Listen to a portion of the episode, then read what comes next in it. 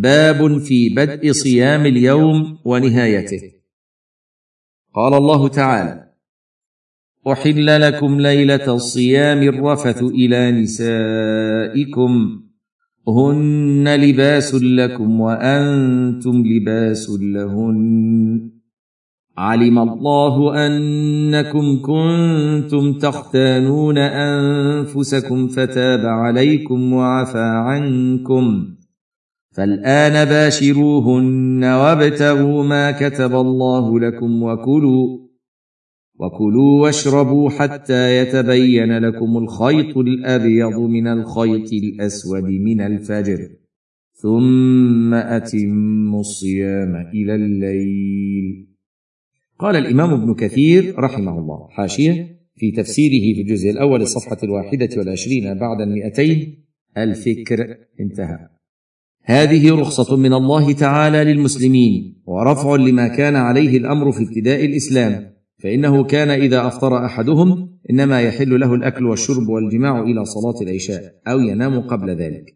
فمتى نام أو صلى العشاء حرم عليه الطعام والشراب والجماع إلى الليلة القابلة. فوجدوا من ذلك مشقة كبيرة. فنزلت هذه الآية. ففرحوا بها فرحا شديدا حيث أباح الله الأكل والشرب والجماع في أي الليل شاء الصائم. إلى أن يتبين ضياء الصباح من سواد الليل. فتبين من الايه الكريمة تحديد الصوم اليومي بداية ونهاية. فبدايته من طلوع الفجر الثاني ونهايته إلى غروب الشمس. وفي إباحته تعالى الأكل والشرب إلى طلوع الفجر دليل على استحباب السحور. وفي الصحيحين عن أنس قال قال رسول الله صلى الله عليه وسلم تسحروا فإن في السحور بركة. حاشية رواه البخاري برقم ثلاثة وعشرين وتسعمائة بعد الألف ومسلم برقم خمسة وتسعين بعد الألف. انتهى. وقد ورد في الترغيب بالسحور آثار كثيرة ولو بجرعة ماء ويستحب تأخيره إلى وقت انفجار الفجر. ولو استيقظ الإنسان وعليه جنابة أو طهرت الحائض قبل طلوع الفجر فإنهم يبدأون بالسحور ويصومون ويؤخرون الاغتسال إلى ما بعد طلوع الفجر.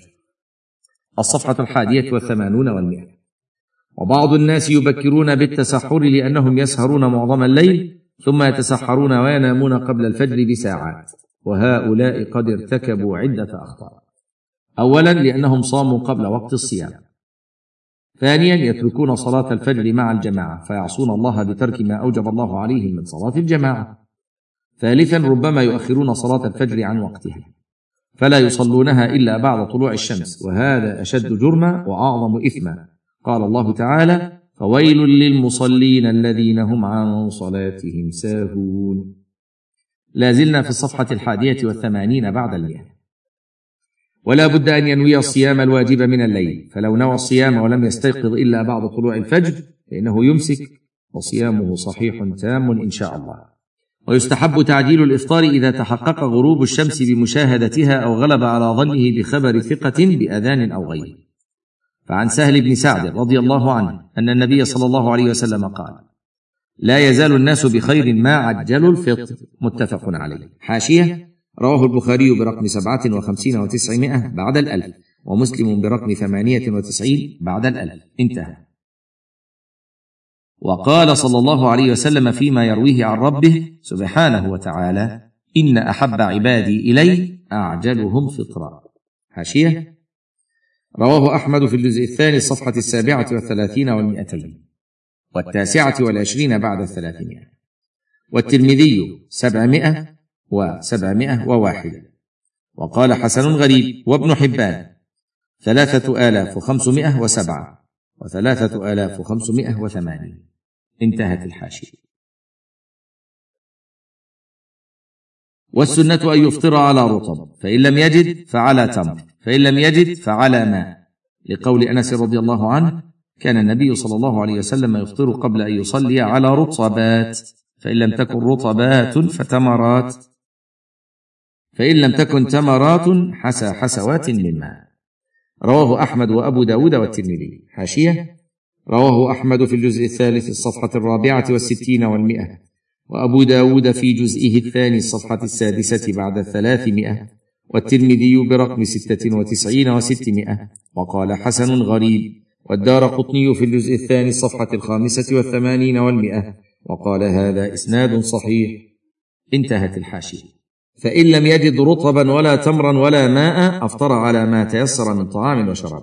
وهنا أمر يجب التنبيه عليه وهو أن بعض الناس قد يجلس على مائدة إفطاره ويتعشى ويترك صلاة المغرب مع الجماعة في المسجد فيرتكب بذلك خطأ عظيما وهو التأخر عن الجماعة في المسجد ويفوت على نفسه ثوابا عظيما ويعرضها للعقوبة والمشروع للصائم أن يفطر اولا ثم يذهب للصلاة ثم يتعشى بعد ذلك. ويستحب أن يدعو عند إفطاره بما أحب. قال صلى الله عليه وسلم إن للصائم عند فطره دعوة ما ترد. حاشية رواه ابن ماجه برقم ثلاثة وخمسين وسبعمائة بعد الألف.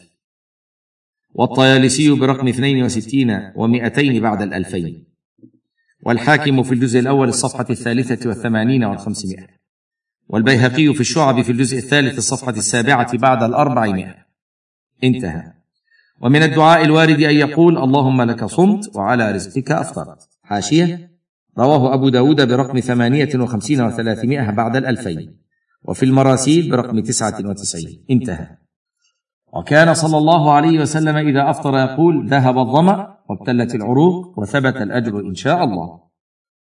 الصفحة الثانية والثمانون بعد المئة. حاشية. رواه أبو داود برقم سبعة وخمسين وثلاثمائة بعد الألفين. والحاكم في الجزء الأول الصفحة الرابعة والثمانين بعد الخمسمائة. وقال صحيح على شرط الشيخين. والدار قطني وقال إسناده حسن. انتهى.